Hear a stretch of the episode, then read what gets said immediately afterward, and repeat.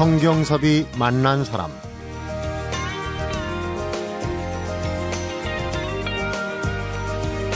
우리는 매일 프리젠테이션을 하고 있다. 꼭 연단 위에 서서 말하는 것만 프리젠테이션이 아니다. 누군가를 처음 만날 때 비즈니스 미팅에서 테이블 건너편의 상대방에게 또 누군가와 전화 통화를 할 때도 나에 대한 프레젠테이션은 진행 중이다. 성경섭이 만난 사람 오늘은 프레젠테이션 책을 출간한 2018 평창 동계올림픽 위치위원회 나승현 대변인을 만나봅니다.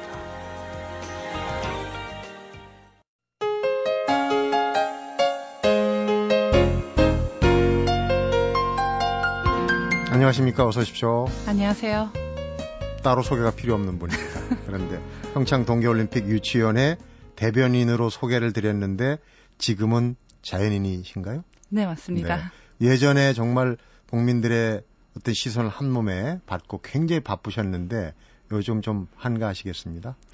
네, 아, 지금은 평창 일은 그만뒀지만은 이제 저희 본업으로 돌아와서 오라티오라는 사업을 계속 꾸려나가고 있습니다. 그 영어 프레젠테이션을 컨설팅. 네, 영어 커뮤니케이션입니다. 네. 네. 제가 한가하다고 말씀드린 거는 예전에 비해서 그렇다는 얘기입니다. 그런데 그 더반의 여왕이라는 호칭 지금도 그 호칭을 기억하고 계시죠? 작년 7월. 네. 네. 그 일생에 되돌이켜 보면은 그때가 가장 힘들었고 또 가장 기쁜 때가 아니었나 싶어요. 네. 맞습니까? 네. 그, 그러니까 가장 힘들었지만은 네, 그 모든 것을 만회할 수 있는 좋은 결과가 있었기 때문에 사실 지금 생각해 보면은 힘든 것은 잘 기억이 안 나죠. 네. 네, 그 너무나 소중했던 순간들, 좋았던 순간들이 그립기도 합니다. 음, 네.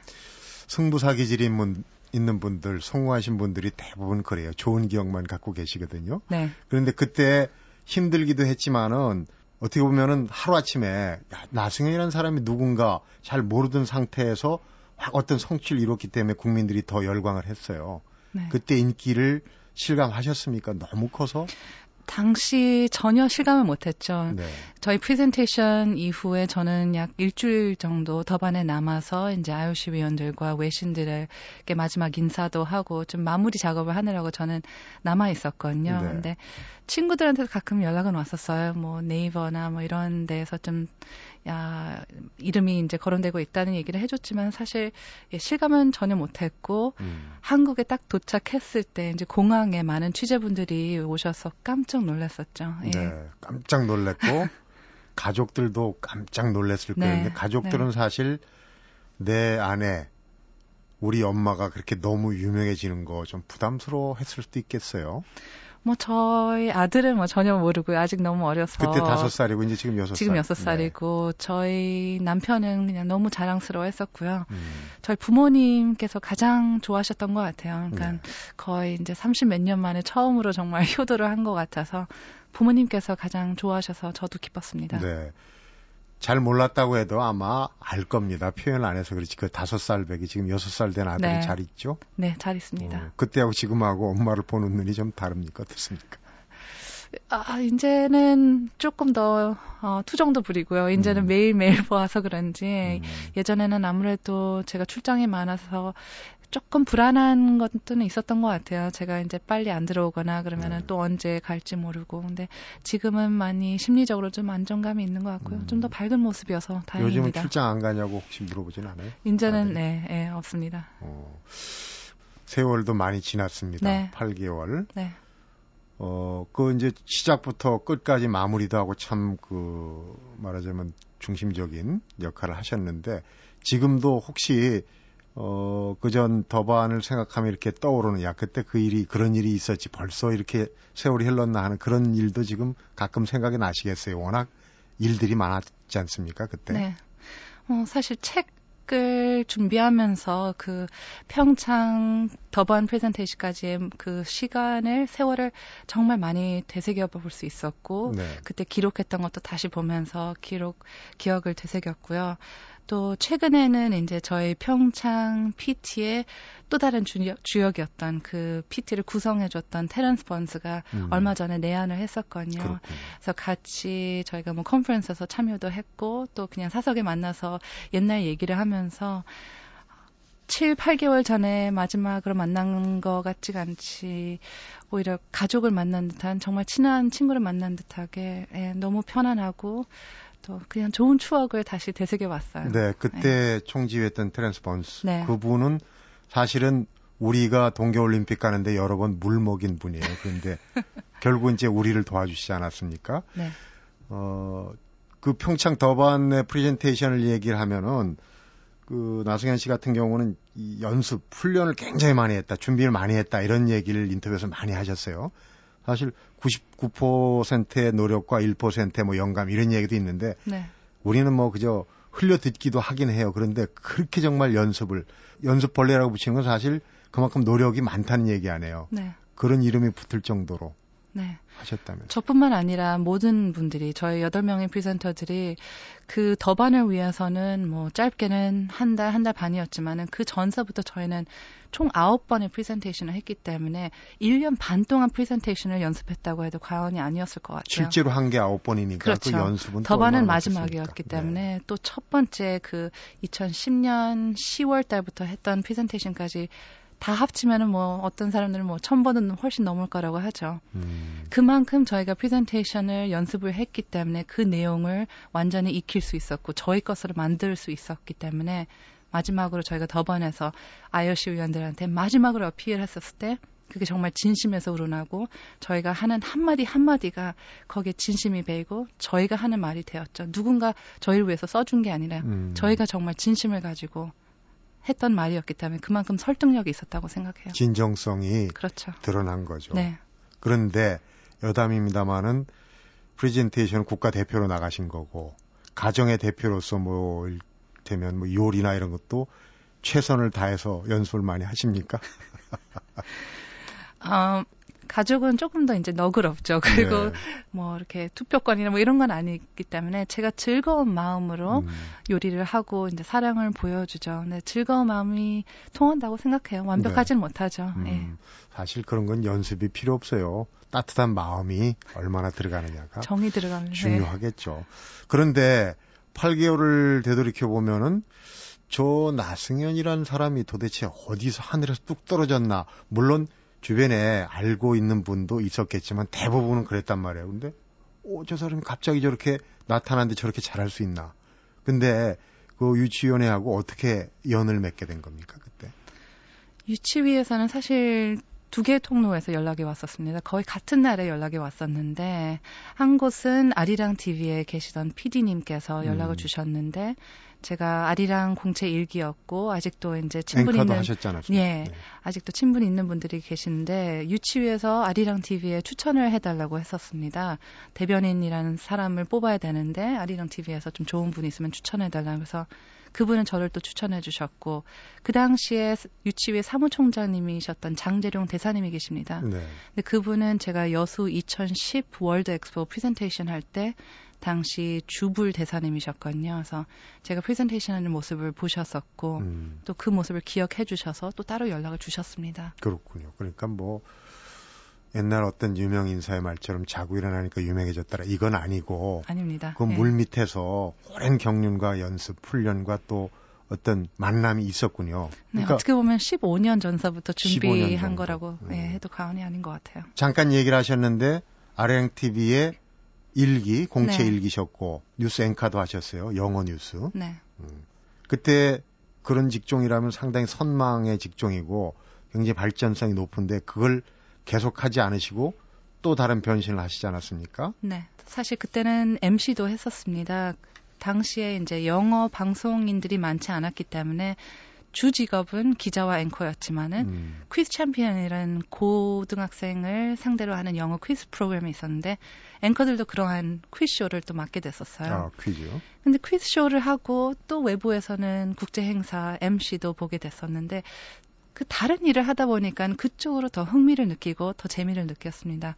스튜디오에서 저 혼자 아니면은 카메라맨 앵커하고 같이 하는 것보다 음. 취재 나가는 게 재밌었고 스튜디오에서 사람들과 만나는 게 재밌었고 국제 행사에서는 많은 청중과 이렇게 교감하는 걸 훨씬 더 즐겼기 때문에 4년 동안 아리랑 TV를 하고 난 다음에 좀 다른 일을 해봐야 되겠다 하고 과감히 떠날 수 있었죠. 음, 그러니까 좀 어울리고 공개적으로 뭔가를 이렇게 네.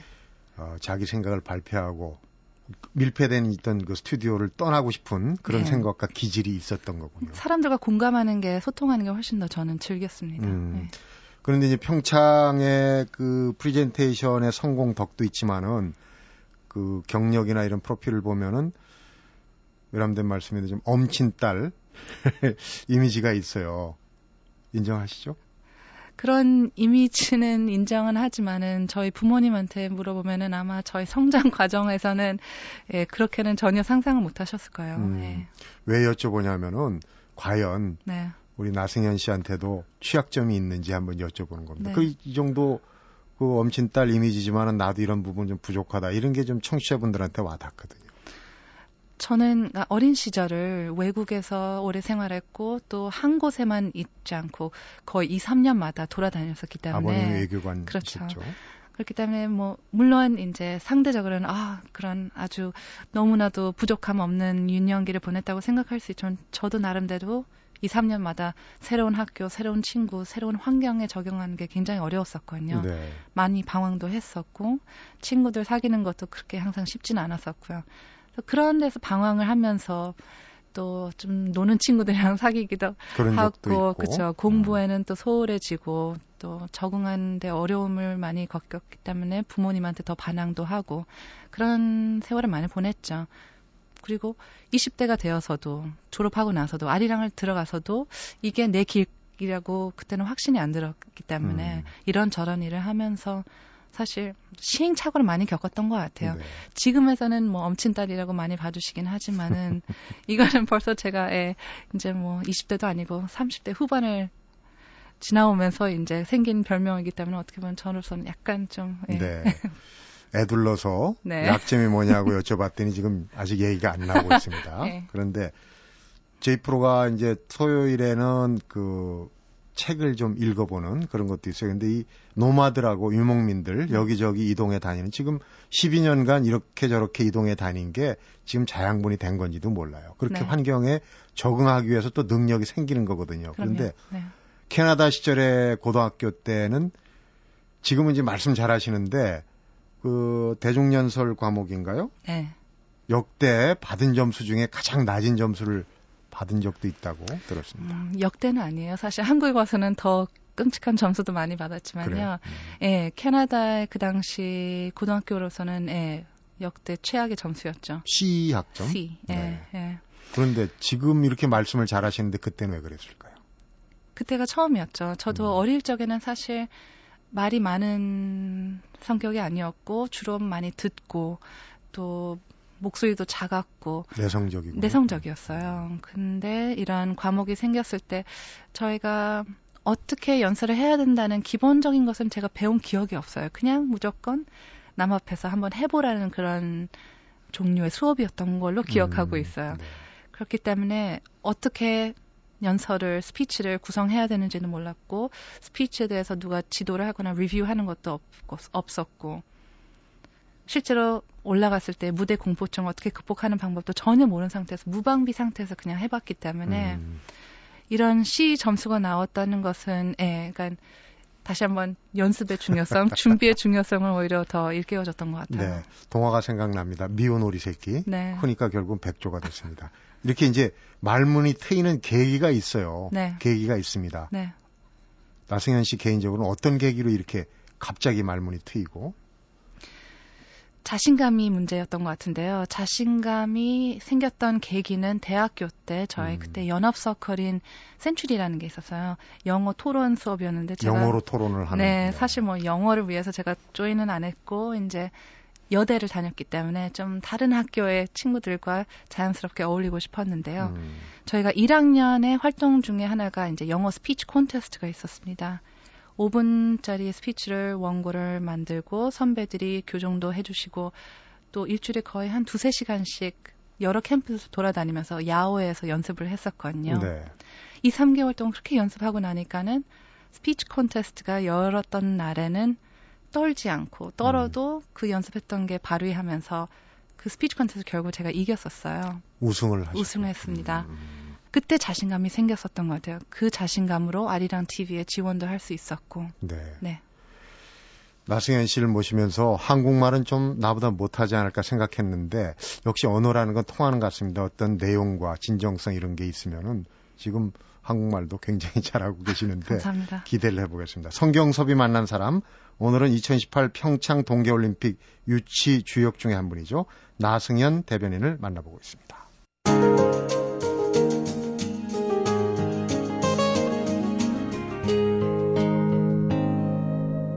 성경섭이 만난 사람. 매도 처음에 맞는 게 낫다는 얘기도 있지만 처음에 첫 주자로 나가는 게 참 상당히 떨립니다. 그런데 결정적인 프리젠테이션의 첫 주자로 나갔고 또 마무리까지 했단 말이에요. 결과가 좋았기 망정이지 정말 그때 어려웠을 것 같아요. 그런데 그 프리젠테이션 덕분에 몰표를 받았어요. 그때 분위기 다시 한번 상기를 해주시죠. 정말 흥분됐던 때인데. 사실 더반 바로 직전의 프레젠테이션이 이제 5월 달에 로잔의 technical briefing이라는 프레젠테이션인데 더반 이후로 가장 중요한 프레젠테이션입니다. 네. 그때는 IOC 위원들만을 한 곳에 이렇게 모아서 저희가 어떻게 동계올림픽을 잘 치를 수 있는지 한 technical한 플랜을 설명하고 그 다음에는 IOC 위원들이 언론도 없고 아무도 없는 상태에서 저희한테 마음대로 질문을 할 수 있는 음. 그런 자리예요. 근데 저희가 그 프레젠테이션을 아주 잘했습니다. 잘 너무 잘해서 많은 IOC 위원들이 너희도 너무 잘했기 때문에 오히려 정말 더 중요한 7월 달에 더번 프레젠테이션은 그걸 뛰어넘을 수 있겠니? 음. 그러면서 저희한테 주문했었던 게 우리한테 감동을 줘라, 우리의 마음을 움직이라는 주문을 했었습니다. 어려운 주문이에요. 너무 어렵죠. 테크니컬하고는 조금 다른 거예요. 이번에는 emotional, 그 why를 이제 자기네들로 설득해달라는 주문이었는데, 네. 그래서 7월 달에 저희 프레젠테이션은 그 8명의 presenter가 재밌는 스토리를 가지고 감동적인 프레젠테이션을 했기 때문에 그러한 몰표, 그러한 부동표도 있었고 이쪽으로 갈지 모르는 사람들의 그런 네. 표까지 다 얻을 수 있었던 것 같아요.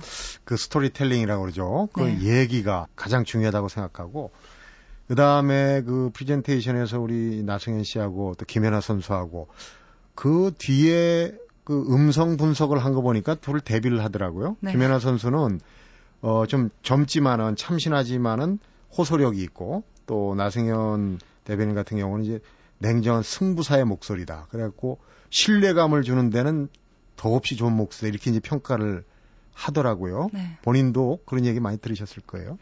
아무래도 그 어, 일종의 직업 직업병이 아닌가 싶어요. 오랜 네. 생활 그 리포터나 앵커 했기 때문에 그러한 냉정함에 있어서는 가능했지만 제 약점은 오히려 너무 이제 냉정하거나 너무 프로페셔널 하다 보면은 음. 그런 감동을 못 느낄 수도 있기 때문에 그리고 제가 평소 말하는 스타일도 약간 좀 부드럽기 때문에 사실 내용상으로는 약간 경쟁 도시를 공격은 아니지만 조금 빗대어서 말하는 부분도 있었거든요. 뮤넨이죠. 네. 뭐 some have said 이 부분이 있었는데 음. 너무 부드럽다고 테런스가 몇 번이고 저를 혼냈거든요. 좀 더 강하게 나와야 된다. 어, 미안하게 생각하지 말고 강하게 나와야 된다. 그래서 저도 많이 예, 혼도 나고 그제 음. 스타일을 좀 고치려고 했었죠. 매너리즘에 빠질 수가 있잖아요. 그 그렇군요. 오랜 방송을 하신 분들은 근데 이것은 방송이 아니라 제 바로 앞에 있는 그 100여 명의 IOC 위원들의 마음을 움직이는 거였기 때문에 방송이라는 그러한 것은 다 버리고 이제 그분들을 1대1로 만나서 설득을 시킨다는 느낌으로 했을 하려고 그 했어요. 가장 큰 라이벌 미네네 네. 그 주자가 카타리나 비트예요. 정말 뭐 세계적으로 그렇죠. 대단한 어, 경륜을 가진 스케이터인데 그런데 이 나성현 대변인 경우는 그런 여러 가지를 커버할 수 있는 게 이 미소 여신의 미소 같은 그 표정 관리가 상당히 주요하지 않았나 싶은데 본인은 그런 걸 못 느끼 못 느끼셨죠? 네. 사실 저희 더반에 있을 때는 카메라가 있다 있었다는 사실도 다 잊어버리고 있었어요. 그게 중요한 겁니다. 네. 사실. 저희는 뭐 카메라를 위해서 하는 게 아니었잖아요. 저희 청중은 바로 앞에 있는 100여 명의 IOC 위원들이었기 때문에 예, 카메라는 잊어버리고 IOC 위원들의 눈이 다 보이더라고요. 사실 좀 어두워서 얼굴이 보일까 말까 잘 몰랐었는데 음. 연단에 딱 서니까는 눈이 다 보이고 정말 그분들과 1년 반 동안 만나면서 느꼈던 것, 그리고 이분들도 이제 처음 만나는 분들이랑 정말 친구처럼 좀 친해진 분들도 있었기 때문에 그분들을 보면서 그냥 대화하듯이 음. 자연스럽게 눈도 마주치게 되고 웃음도 갖게 되고 예 그래서 그런 배경이 있기 때문에 사실은 그런 표정이 나온 거군요. 네.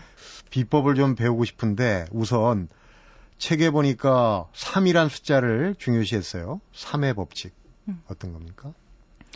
3은 약간 완벽한 숫자라고도 많이 하죠. 옛날부터 그랬었는데 유명한 스피치를 다 한번 구성한 거를 보면은 3으로 나뉘는 경우가 많아요. 세 단락으로. 그렇죠. 세 단락으로 나뉘는 경우도 있고 중요한 단어를 세 번 하는 경우도 있고 중요한 메시지를 셋으로 나누는 경우도 있고요.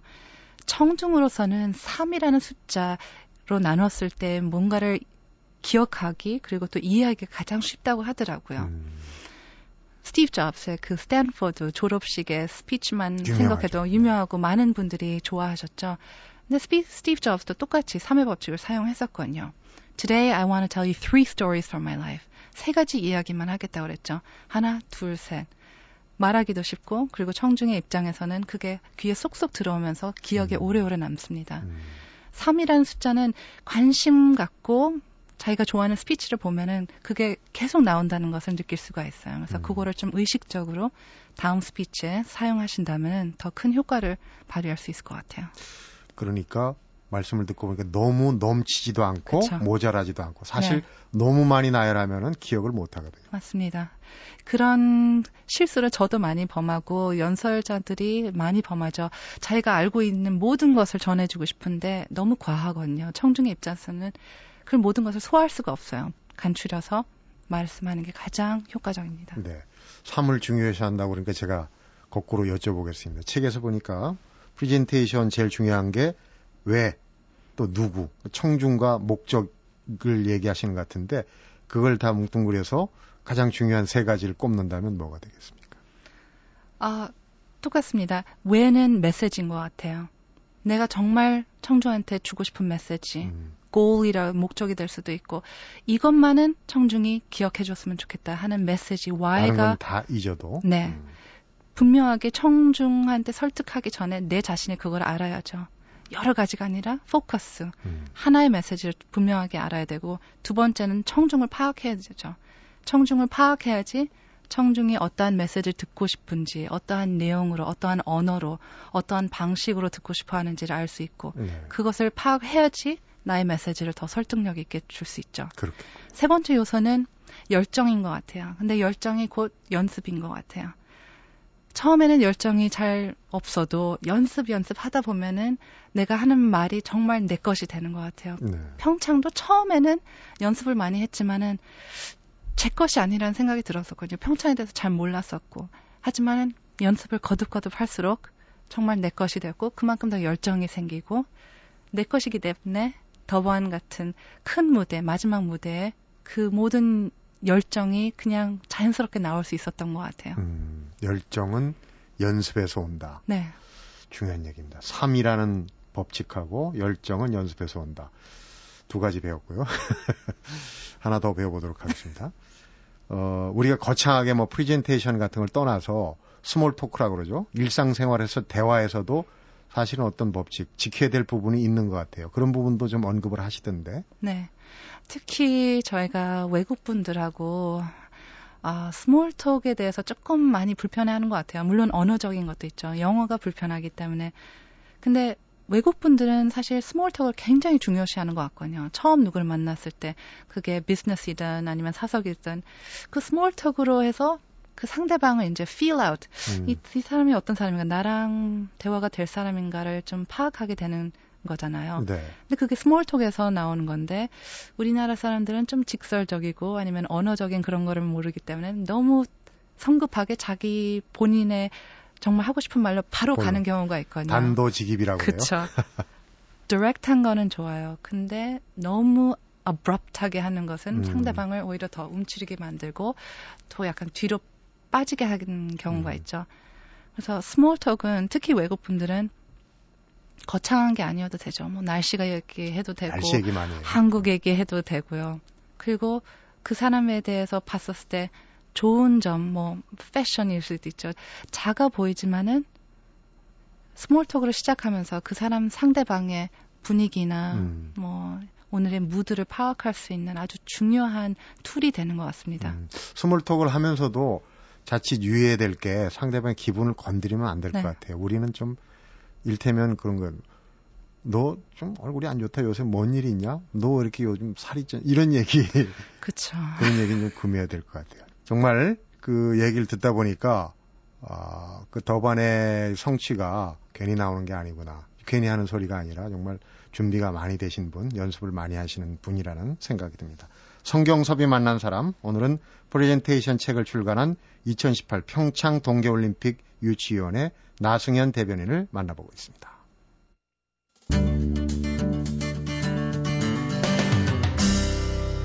성경섭이 만난 사람 방송을 들으시는 분들 중에 나도 좀 화술 또 프리젠테이션 좀 잘 할 수 있는 방법이 없을까 어, 부러워하시고 또 배우고 싶어 하시는 분 있을 거예요. 그런데 그런 그 도움을 받을 수 있는 데가 많이 있으니까 지금 직접 그 하시는 데는 영어죠? 영어로 하는. 네, 저희는 영어죠. 오라티오. 네. 아, 다른 학원도 많다고 들었어요. 음. 근데 저는 아무래도 저하고 같이 일하는 분들도 아리랑 TV 출신이고 저희가 잘할 수 있는 것은 음. 영어기 때문에 영어 커뮤니케이션에 대한 도움을 드리고 있습니다. 오라티오 자랑을 좀 한번 해보시죠. 시간을 네. 드리겠습니다. 감사합니다. 아, 오라티오는 8년 전에 저희 아리랑 TV 공채 일기 동료들과 같이 세운 회사인데요. 어, 사업은 두 가지로 나눠집니다. 개인들을 위해서는 이제 delivery 말하는 방법 그게 presentation 될수 있고 인터뷰나 뭐 미팅, small talk도 음. 될수 있죠. 영어로 말하는 방법에 대한 코칭을 드리고요. 기업으로서는 그들의 이제 웹사이트나 영어 브로셔, 음. 영문 콘텐츠를 저희가 만 구성을 좀 도와드립니다. 예, 음. 써드리고 또 편집해드리고 뭐 프레젠테이션 같은 경우에도 거의 도움을 드리고요. 음. 오라티오가 무슨 뜻인가요? 영어인가요? 라틴어입니다. 아, 예, 근데 어원이 이제 말하다 그런 음, 뜻이죠. oral, 네, 네. 음, 거기서 온 거군요. 네. 그 같은 직장에서 일하던 동료들이 어, 합심해갖고 만든 회사면은 운영하는데도 재미가 좀 있겠어요? 재미도 있죠. 그렇다고 어려움이 없진 않았고요. 8년 동안 저희가 회사를 이끌어 가면서 많이 싸우기도 하고 또 많은 충돌도 있었지만은 가장 기본적인 것은 저희가 아리랑 TV에서 그 다졌던 정이 있고요. 우정이 음. 있고 또 서로 상대방에 대한 어, 프로페셔널한 뭐랄까 신뢰가 있습니다. 네.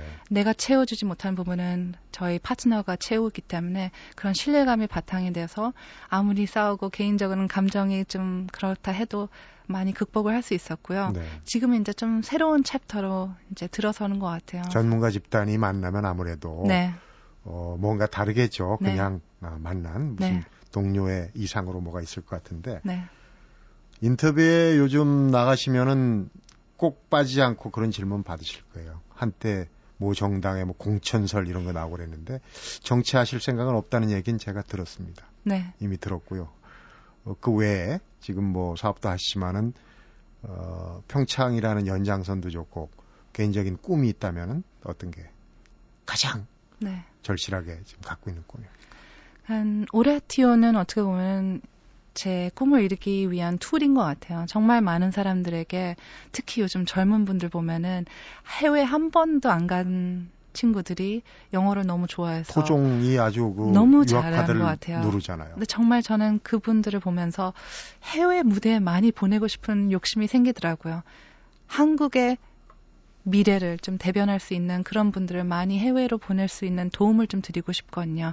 그리고 평창 동계올림픽 활동을 하면서 스포츠에 대한 또 애정이 많이 생겨서 바탕이 이제 저는 방송이고 저널리즘이었기 때문에 네. 우리나라의 영어 기자들, 스포츠 기자들도 조금 같이 트레이닝 해보고 싶은 그런 꿈도 있습니다. 네.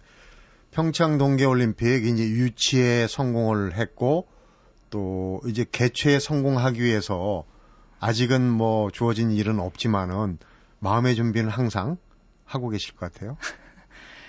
예, 그러니까 저희 전문 분야를 예, 음, 활용을 해서 평창 조직이나 그 개최를 하는데 도움이 될 수 있다면 너무 좋겠죠. 네. 방금 말씀드렸다시피 기자들을 트레이닝하거나 아니면은 외국 분들이 외국 기자들이나 오셨을 때 또 한국 이해하는 데는 역할을 했으면 좋겠고 가장 중요한 건 사실 저희가 평창 유치 활동을 하면서 약속드렸던 게 모든 경기에 이제 그런 스탠드를 가득 메우겠다. 한국 사람들뿐만 아니라 아시아에 있는 그런 관객들을 동원해서 음. 정말 평생 잊을 수 없는 동계 올림픽을 개최하겠다고 저희가 약속을 드렸거든요. 네. 그러기 위해서는 우리나라뿐만 아니라 특히 아시아에 있는 동계 스포츠가 좀 알려지지 않는 나라에 동계 스포츠에 대한 관심과 김연아 같은 이런 히어로, 약간 음. 영웅들을 만들어서 관심을 유발을 해야 될 것 같아요. 그런데도 커뮤니케이션이 한 몫을 하기 때문에 그쪽에도 일이 있을 것 같습니다.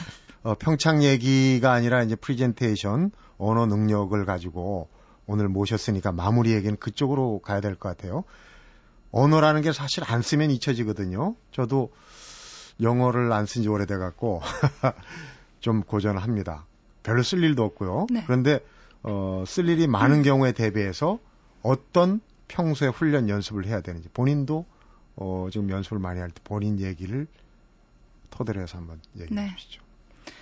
저 같은 경우에도 아리랑 TV에 들어가서 아주 음, 효과를 봤었던 습관이 있습니다. 제가 한 11살 때 미국 담임 선생님이 이제 스토리 타임이 있었거든요. 영어 책을 소리 내어서 읽어주셨는데 굉장히 인상이 깊었습니다. 너무 그 시간이 좋았고 그 선생님처럼 되려고 저는 집에서 책을 소리내어 읽는 습관을 갖게 되었는데요. 지금도 지금도 마찬가지입니다. 네. 저희 아들한테 한국어 책, 영어 책을 소리내어 읽어주고 저도 역시 외국에 안 있고 한국에 있다 보면 영어 쓸 기회 저도 없거든요. 네. 그러면은 저도 영어 책을 읽어야 됩니다.